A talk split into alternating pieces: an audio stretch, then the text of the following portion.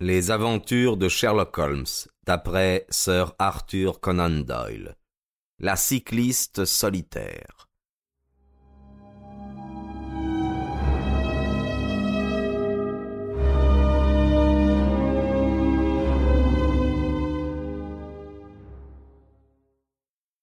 La magistrale puissance de la personnalité de Holmes dominait cette scène tragique dont les acteurs étaient entre ses mains comme des pantins. Williamson et Caruser se retrouvèrent en train de porter le blessé dans le manoir, et j'offris mon bras comme soutien à la jeune femme épouvantée. On posa Woodley sur son lit, et à la demande de Holmes, je l'examinai. J'allais lui en rendre compte dans la vieille salle à manger, tendue de tapisseries anciennes, où il était assis, ses deux prisonniers devant lui. Il vivra, lui dis-je. Quoi? s'écria Caruser, debout d'un bond. Je vais commencer par aller l'achever. Vous n'allez pas me dire que cette jeune femme, que cet ange, est rivé à Woodley le braillard pour le restant de ses jours Vous n'avez pas besoin de vous faire de bile à cet égard, dit Holmes. Il y a deux bonnes raisons pour que, quoi qu'il arrive, elle ne soit pas sa femme. D'abord, nous pouvons, en toute sécurité, mettre en doute les droits qu'avait M. Williamson de célébrer le mariage.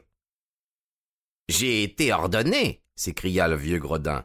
Oui, oui, et défroqué aussi. Prêtre un jour, prêtre toujours. Pensez-vous. Et la licence de mariage? Nous l'avons, je l'ai dans ma poche. Alors, euh, vous vous l'êtes procuré par un subterfuge. De toute façon, un mariage par contrainte n'est pas un mariage, mais un forfait extrêmement grave, comme vous ne tarderez pas à le constater. Ou je me trompe fort, ou vous allez bien avoir dix ans pour y réfléchir.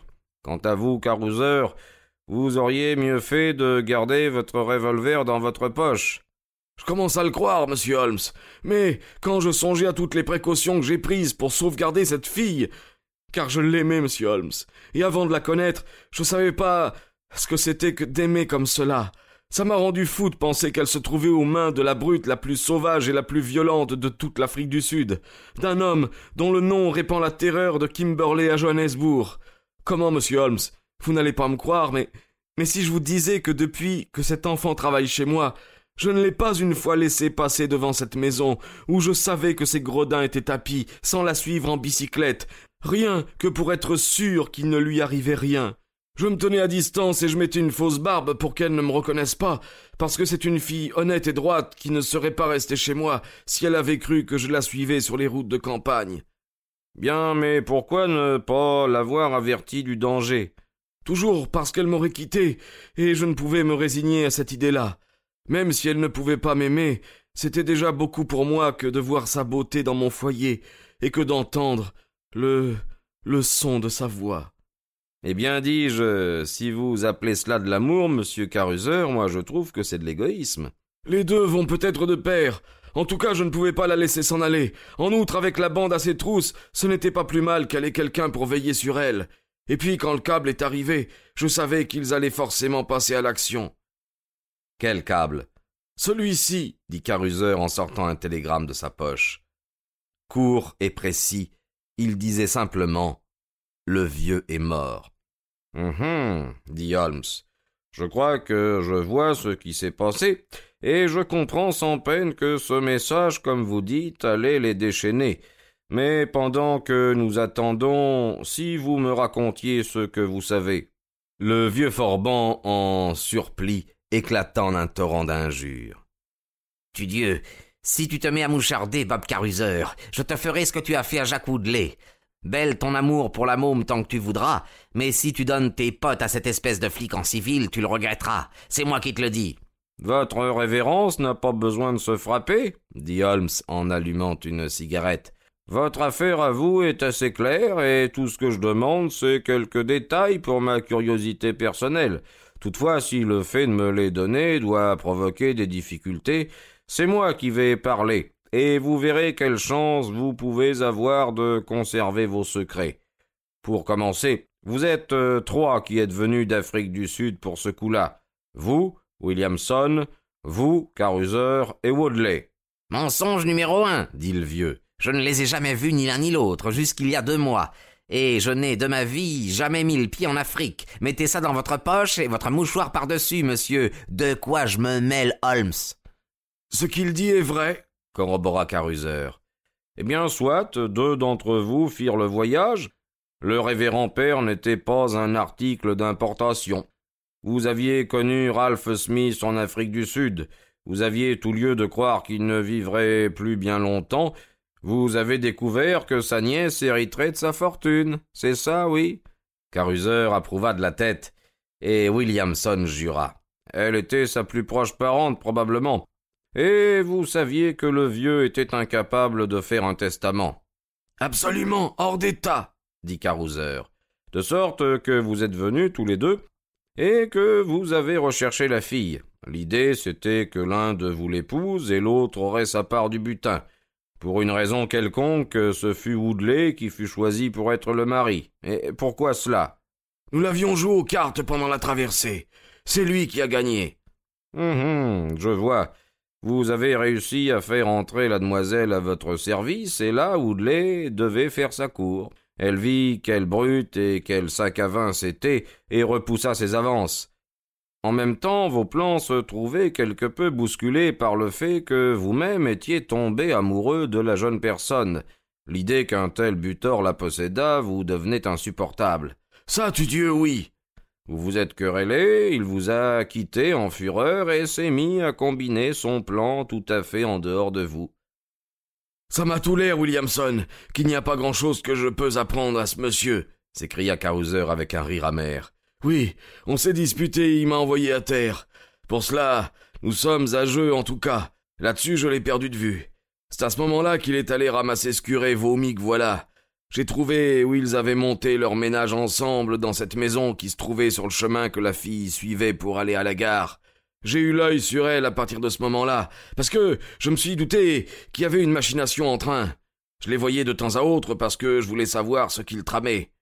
Il y a deux jours, Woodley est venu me voir chez moi pour me montrer ce télégramme qui disait que Ralph Smith euh, était mort. Il venait me demander si je voulais observer notre marché. J'ai répondu que non. Il m'a demandé si je voulais épouser moi-même la petite et lui donner sa part. Je lui ai répondu que je le ferais volontiers, mais qu'elle ne voulait pas de moi. Il a dit Marions-la d'abord, et au bout d'une semaine ou deux, elle sera peut-être de meilleure composition. J'ai dit que je ne me prêterais pas à un plan où il y aurait des violences. Alors il est parti en sacrant et en jurant, comme un porc qu'il est, qu'il finirait par avoir la fille. Elle me quittait à la fin de cette semaine et, et je m'étais procuré une voiture pour la conduire à la gare.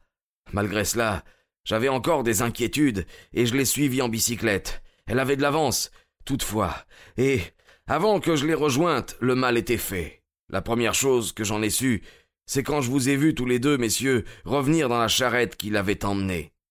Holmes se leva et jeta le bout de sa cigarette dans l'âtre. J'ai été très obtus, Watson, me dit-il, quand dans votre rapport vous m'avez dit que vous aviez vu le cycliste arranger, à ce que vous pensiez, sa cravate dans les buissons, ce seul fait aurait dû tout me révéler. Toutefois, nous pouvons nous féliciter d'avoir enquêté sur une affaire curieuse, et même à certains points de vue unique. J'aperçois trois policiers locaux qui arrivent par l'allée, et comme le petit valet d'écurie parvient à se maintenir à leur hauteur, il faut croire que, pas plus que notre si intéressant marié de ce matin, il ne gardera de traces permanentes de son aventure. Je crois, Watson, qu'en votre qualité de médecin, vous pourriez vous occuper de mademoiselle Smith et lui dire que si elle est suffisamment remise, nous serons heureux de l'accompagner jusque chez sa mère. Si sa convalescence n'est pas achevée, vous constaterez qu'il suffira de faire allusion à un télégramme que nous avons l'intention d'expédier à un jeune électricien des Midlands pour parachever la cure. Quant à vous, monsieur Caruser, je considère que vous avez fait ce que vous pouviez pour racheter la part que vous aviez prise dans une ignoble machination. Voici ma carte, monsieur et si mon témoignage peut vous être de quelque secours quand vous passerez devant les juges, je suis à votre disposition. Dans l'incessant tourbillon de notre activité, il m'a souvent été difficile, ainsi que le lecteur a dû l'observer, de clore mes récits en donnant tous ces détails finaux que les gens curieux seraient en droit d'attendre.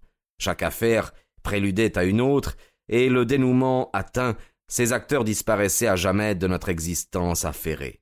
Je retrouve néanmoins un petit mot à la fin de celle de mes notes qui traite de cette enquête. J'y ai consigné que mademoiselle Violette Smith a effectivement hérité d'une grosse fortune et qu'elle est maintenant l'épouse de Cyril Morton, fondateur de la maison d'électricité Morton et Kennedy de Westminster. Williamson et Woodley, poursuivis tous les deux pour Apt et sévices, ont récolté le premier sept ans, le second dix. Du sort de Caruser, je n'ai pas été informé, mais je suis sûr que la cour n'a pas dû considérer avec beaucoup de sévérité son agression, car Woodley avait la réputation d'être un bandit des plus dangereux, de sorte que j'ai tout lieu de croire que quelques mois de prison suffirent à assouvir les exigences de la justice.